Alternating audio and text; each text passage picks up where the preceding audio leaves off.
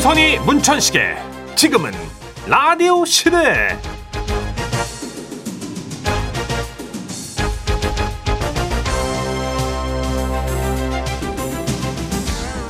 안녕하세요 정선입니다. 안녕하세요 문천식입니다 얼마 전에 우리 작가들 어? 스태프들하고 밖에서 얘기를 했단 말이에요. 예. 그런데 우리가 요새 네. 그 해양 토크를 많이 하잖아요. 아, 그쵸. 워터 토크. 어 근데 우리 재웅 PD가 여행 갔다가 상어를 가까이서 봤다는 얘기를 해준 거 있죠? 어이 그거는 보통 왜 다이빙 체험 프로그램 같은 데 있는 거 아니에요? 오 맞아요. 막 철창 같은 거 타고 내려가서 막 어, 어. 바닷속에 보는 거? 오 맞아요. 아, 아는구나. 우와. 난 처음 들어가지고. 아, 영화에서 다 문화적 충격. 나와요 이거 그렇구나. 아니 왜 굳이 굳이? 음. 어쨌든 그 철창 안에서 실제 상어를 보니까 눈이 진짜 무섭게 생겼대요. 어 그래요 그래가지고 상어를 좀 찾아봤더니 빨판 상어 웬만하면 다들 아시죠? 네 들어보셨죠? 근데 이름이 왜 빨판이 어디 뭐 붙어 댕기는 어 건가? 봤잖아요. 정답이에요. 엄밀히 말하면 상어는 아니래요. 얘가 아. 농어목 빨판 상어과의 물고기랍니다. 아. 우리가 이렇게 가끔 보면 상어 밑에 배 부분에 척 들러붙어서 다니는 쪼매난 애들 있잖아요. 그거는 헤엄을 못 치나? 그렇게 오해할 수도 있는데 헤엄을 잘 친대요. 아. 작은 물고기를 잡아먹기도 하고요. 근데 상어에 들러붙어 사는 이유는 그렇게 큰 어류는 헤엄치면서 물고기를 잡아먹잖아요. 아. 그럼 어떻게? 콩고물이 떨어져. 어 그래요? 흘리는 먹이들이 그만큼 많다는 거죠. 야. 그럼 어떻게? 붙어 다니다가 얘가 잽싸게 주워 먹는 거예요. 아 진짜 그야말로 떨어진 콩고물 먹는 어. 그렇죠, 거네. 그렇죠. 그죠? 자, 네. 보세요. 아래 사진 보시면 알겠지만 빨판이요. 진짜 빨래판 수준이에요. 와 신기하네. 이게 와, 배 전체가 무슨 네. 거대한 빨래판 가서 쫙 붙는 거죠. 아 근데 그러면 상어 입장에서는 자기한테 뭔가 들러붙어 다니면 귀찮지 않을까요? 이 빨판 상어가 도움을 주는 것도 아닐 텐데 말이에요. 그렇죠. 그래서 상어를 연구하는 분들은 야, 진짜 상어는 대인배다. 그렇게 뭐 분석을 한대요. 어, 이야 대단한데. 되게 머리 좋지 않아? 머리가 좋아요. 나는 큰 힘 안 쓰는 대신 큰 거 안 먹고 콩고물로 충분하다 이거 아니에요? 제가 연예계에서 살아남는 어떤 개그관이 이거예요. 나는 크게 뭐 대박을 칠 뭐 이런 생각도 없어. 나는 아. 그저 큰 힘 안 들이고 문천식이나 좀 이제 어린 개그맨들 등 네. 뒤에 타서 그쫙 빨판으로 제대로 붙어가지고 아이고. 콩고물을 받아 오래오래 무병장수하겠다. 아유 솔직하시네. 난 그런 삶을 꿈꿉니다. 에 좋아 서로 돕고 살자고요. 그럼요, 그럼요. 네. 10cm의 노래 준비했습니다. 네. 나의 어깨에 기대어요. 1월 14일 일요일 지금은 라디오 시대에 10cm의 노래로 시작했는데요. 저는 바다에 대한 그 로망과 낭만 이런 게 되게 심해요. 어. 그래서 제주도에서 돌고래가 퐁퐁 나오는 걸 봐도 난 눈물이 나요. 어 그래요? 어 그냥 모르겠어. 나는 너무 좋아. 바다. 그래 동물농장 네. 보니까 정선혜 씨 툭하면 울더라고. 그래서 게시판에 너만 동물 위하냐 뭐 이런 글도 있어요. 저는요 그 몰라 그래도. 큰 게 좋거든요. 자동차도 뭐 하여튼 큰 게 좋은데 어. 그 거대함에 반하는 편이라서 그러면 네. 범고래 뭐 이런 거. 그거요. 흰 인간. 수염고래나 막, 막 20m 되는 고래 있다면서요. 그치 그치. 거를한 번만 보고 싶어요. 근데 어떤 분은요 야간에서 스카이다이빙을 이렇게 해봤는데 외국에서 네. 음. 플랑크톤 있죠. 예. 내가 몸을 확 움직이면 이 플랑크톤이 내 몸에서 이렇게 반사가 돼서 튕겨나가며 네. 은하수처럼 뿌려지는데 어. 그게 별빛처럼 빛이 난대요. 아, 빛이 난대요. 미쳐버린대요. 그게 우와. 너무 황홀해서. 우주 같은 거구나. 어 그러니까 비록 커다란 위용은 없지만 음. 그 플랑크톤 여러 마리가 뿜어내는 그 빛조차도 바다에서는 음, 다르게 해석이 된다는 거죠. 그렇군요. 그러니까 매번 오로라를 만나는 거야. 음. 아. 그 대자연이 주는 감동. 그쵸. 최고죠. 바다 우리 지켜야 돼요. 맞습니다. 바다 지킵시다. 깨끗하게. 자, 오늘 일요일인데요. 썬데이 상암 있는 날이에요. 수중 생물로 치면은 뭘 닮았을까? 글쎄요. 좀 날쌔고. 그쵸. 그죠? 포식자는 아닐 것 같아. 어, 포션 아닌데 약간 날쌔고. 아까 우리가 얘기한 빨판 정도 아닐까요? 김민호 아나운서. 맛깔나게 붙어 있잖아요. 일단 잘생겼잖아. 어, 그러니까. 예. 아주 감칠맛 나는 리액션으로 그죠? 예. 선배들한테 빨판 제대로 어, 붙여줄 것 사랑 많이 같아요. 받을 것 같아요. 네, 김민호 아나운서는 3부부터 함께 하실게요.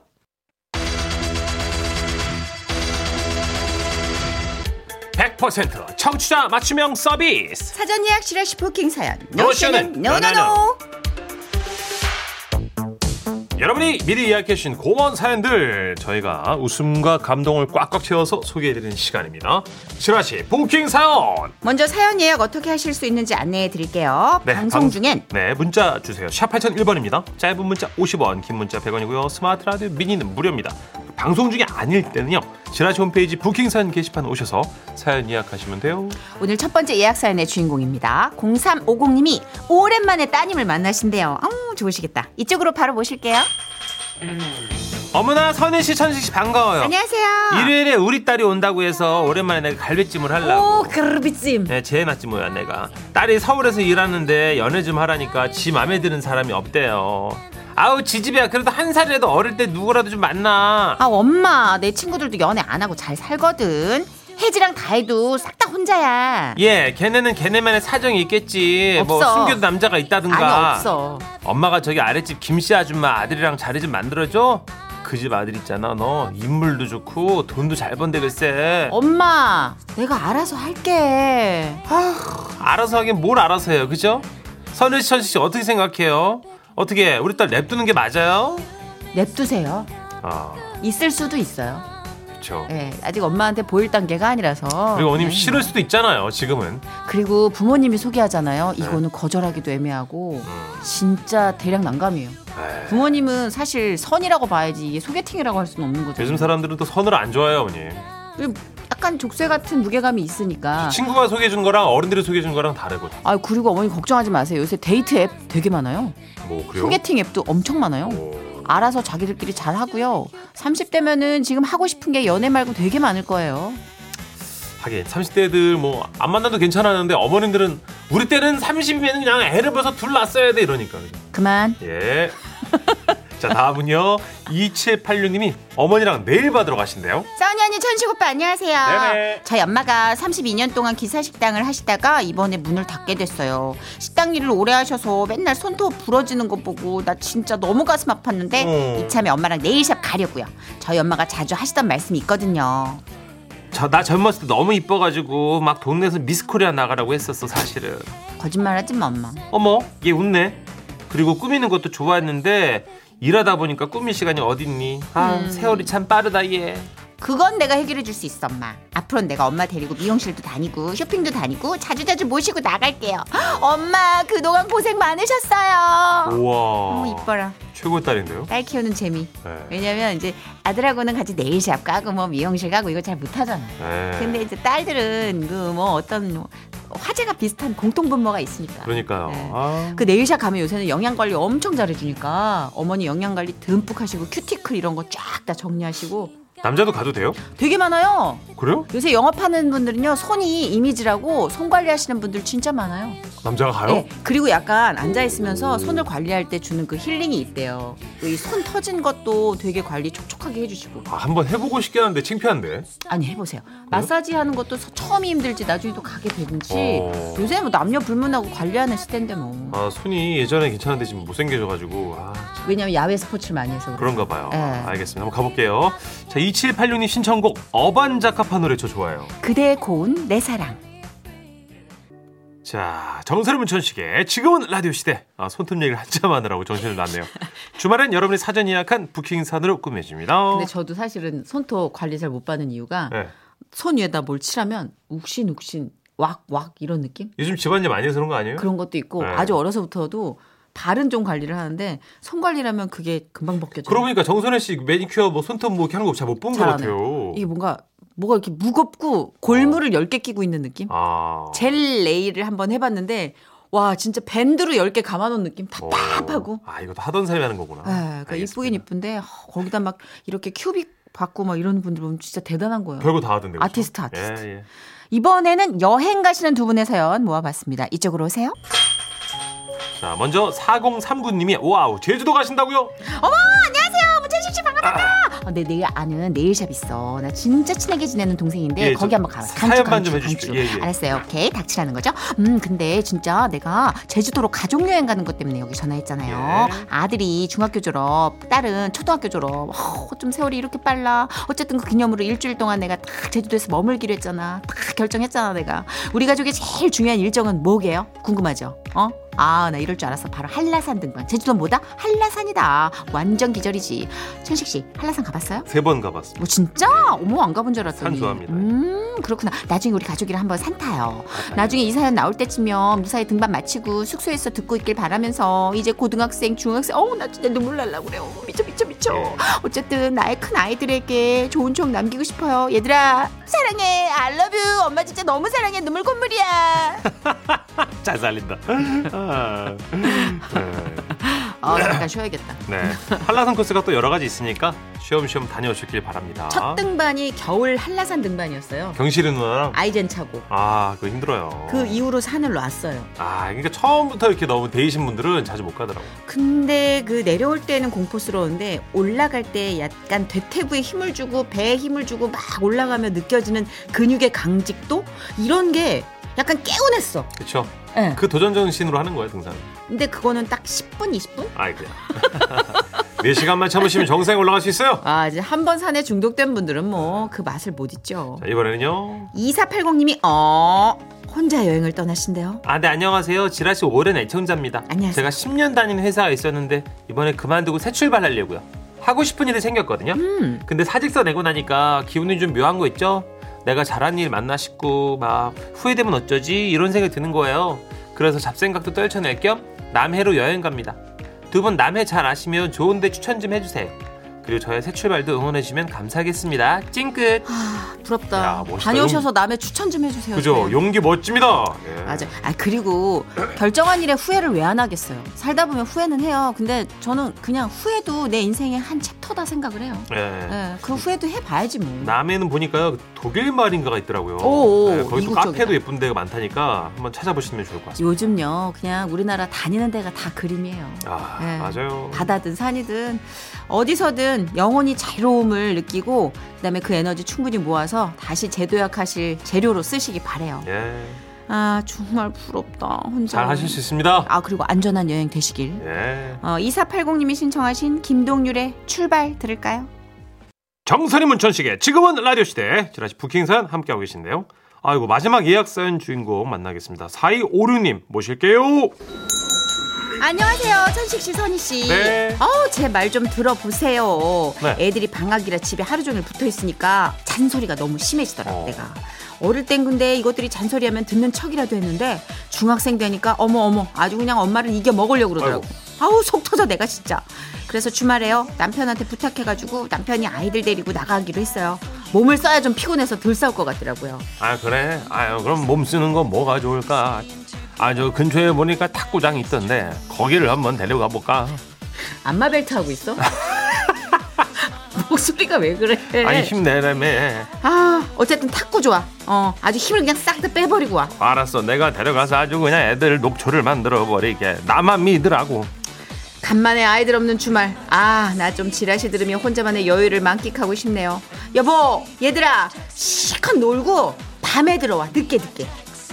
아, 얼마나 너무 진절머리가 나셨나 보다. 힘들어가지고. 그러게요, 진짜 밤에 오라고 전쟁 아닌 전쟁. 저녁도 알아서 사 먹고 오라고 그냥 그러니까 꼬꼬마 때는 엄마가 이렇게 해 하고 룰을 제시하면 그걸 따르는 척이라도 했는데 아유 사춘기 되면 뭐 그죠 네. 이게 아이들이 자기 세계 자기 우주를 만들어가는 과정이라는데 약간 뭐랄까 엄마 아빠 입장에서는 좀 적응 안 되고 건방져보일 수 있죠 그리고 있어요 이것들이요 말을 안 하는데 가끔씩 나를 미물 보듯이 보는 어허 능멸하는 눈초리. 어, 왜 저래 이런 표정 이거 진짜 아유 확 그냥 막 이런 어, 아, 사춘기라는 게 참 묘해요. 뭐 네. 우리도 다 겪은 거겠지만 맞아요 어쨌든 잠깐이라도 좀 쉬시고요 맞아요. 아버님 힘내시고요. 자, 지라시 부킹 사연 노쇼 없는 그날까지 계속 하겠습니다. 다음 주에 특별한 일이 있어서 예약하실 거면 미리미리 보내주시면 고맙겠습니다. 지라시 홈페이지 게시판에 남기시면 더 좋아요. 4256님이 신청하신 크라잉넛의 밤이 깊었네 듣고 지라시 코너 베스트도 함께 할게요. 컴온!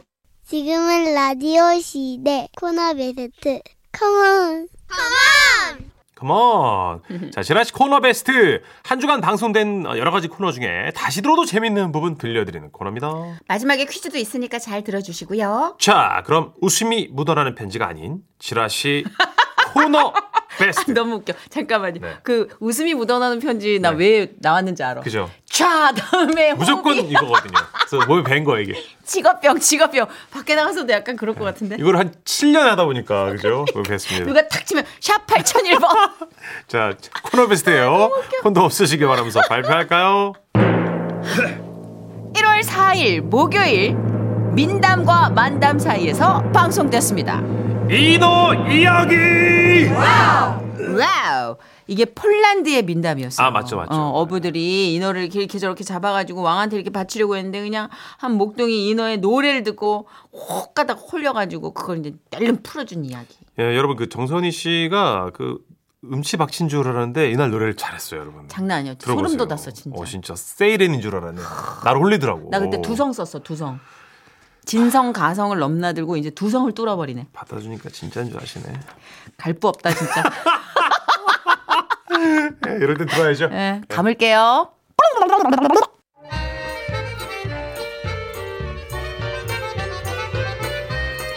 아주 먼 옛날 지금의 바르샤바가 있던 자리 강 근처에 어부 두 명이 살았답니다.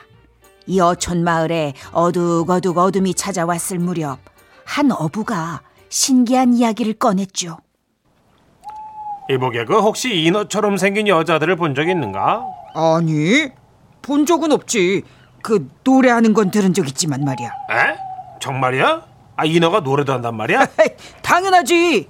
그 목소리 들으면 황홀해진단 말이지. 아 직접 가서 그 인어를 좀 확인해 보지 그랬나? 에이 어떻게 그렇게 하겠나.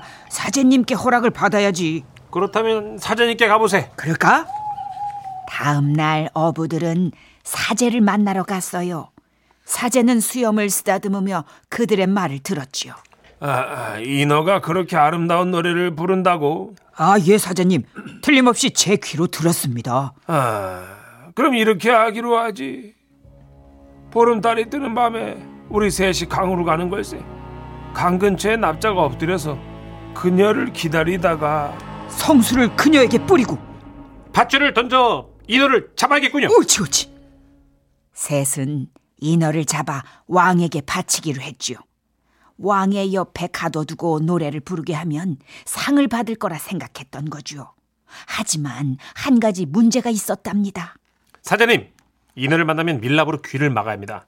그녀가 애원하는 목소리를 듣는다면 마음이 너무 아파서 가둘 수가 없거든요. 그들은 보름밤 귀에 밀랍을 끼고 강 근처에 숨어 인어가 나오기만을 기다렸어요. 잠시 후 달이 뜬 순간 잠잠했던 강물에 물결이 일더니 물속에서 무언가가 불쑥 솟아올랐어요. 그건 바로 윤이 나는 검은 머리의 인어였지요. 그녀의 눈은 청록색으로 사파이어처럼 빛났고 이마는 대리석처럼 반듯했는데요. 그녀의 신비로운 모습에 어부들은 넋을 잃고 말았답니다. 인어는 잠시 침묵하며 하늘을 보더니 드디어 맑고 고운 소리로 밤의 정막을 깼어요.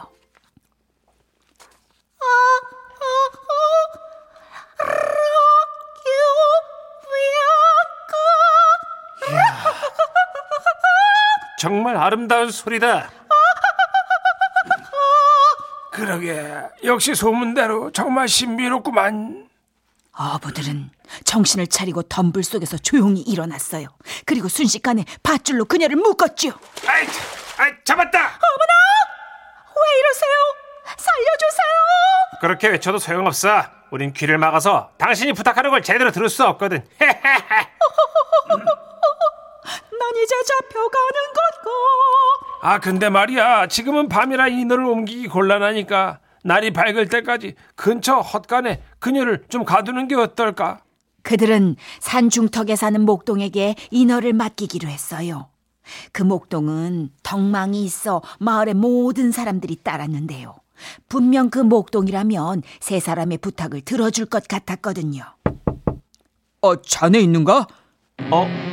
어 사장님과 어부님들 아니십니까? 아 잘 지내셨죠? 예. 어, 아 이게 뭡니까? 조용.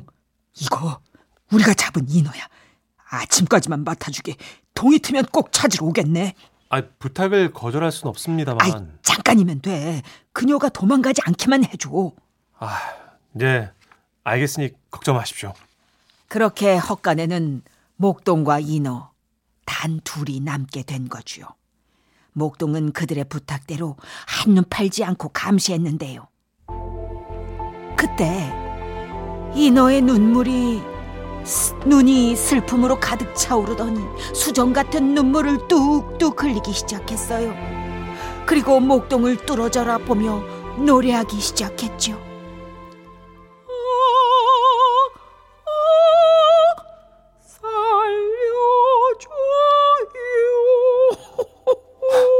공짜 뮤지컬인가?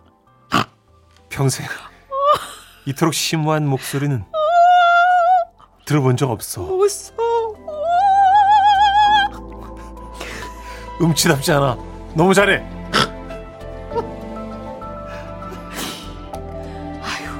귀에 밀랍을 꼽지 않아서 인어에 애원하는 노래를 듣게 된 목동은 정신이 반쯤 나갔어요. 오, 그건 마치 자신이 더 멋있는 사람이 된 것처럼 느끼게 만들었으며 온 세상이 기적으로 가득 찬 것만 같았죠. 인어는 목동을 바라보며 말했어요. 나를 풀어주세요. 네, 풀어드릴게요. 목동은 단숨에 팥줄을 잘랐어요. 문을 열어줘요. 네, 열어드릴게요. 고마워요. 순박하고 마음씨 고운 사람이요. 마을 사람들에게 이 말을 전해주세요.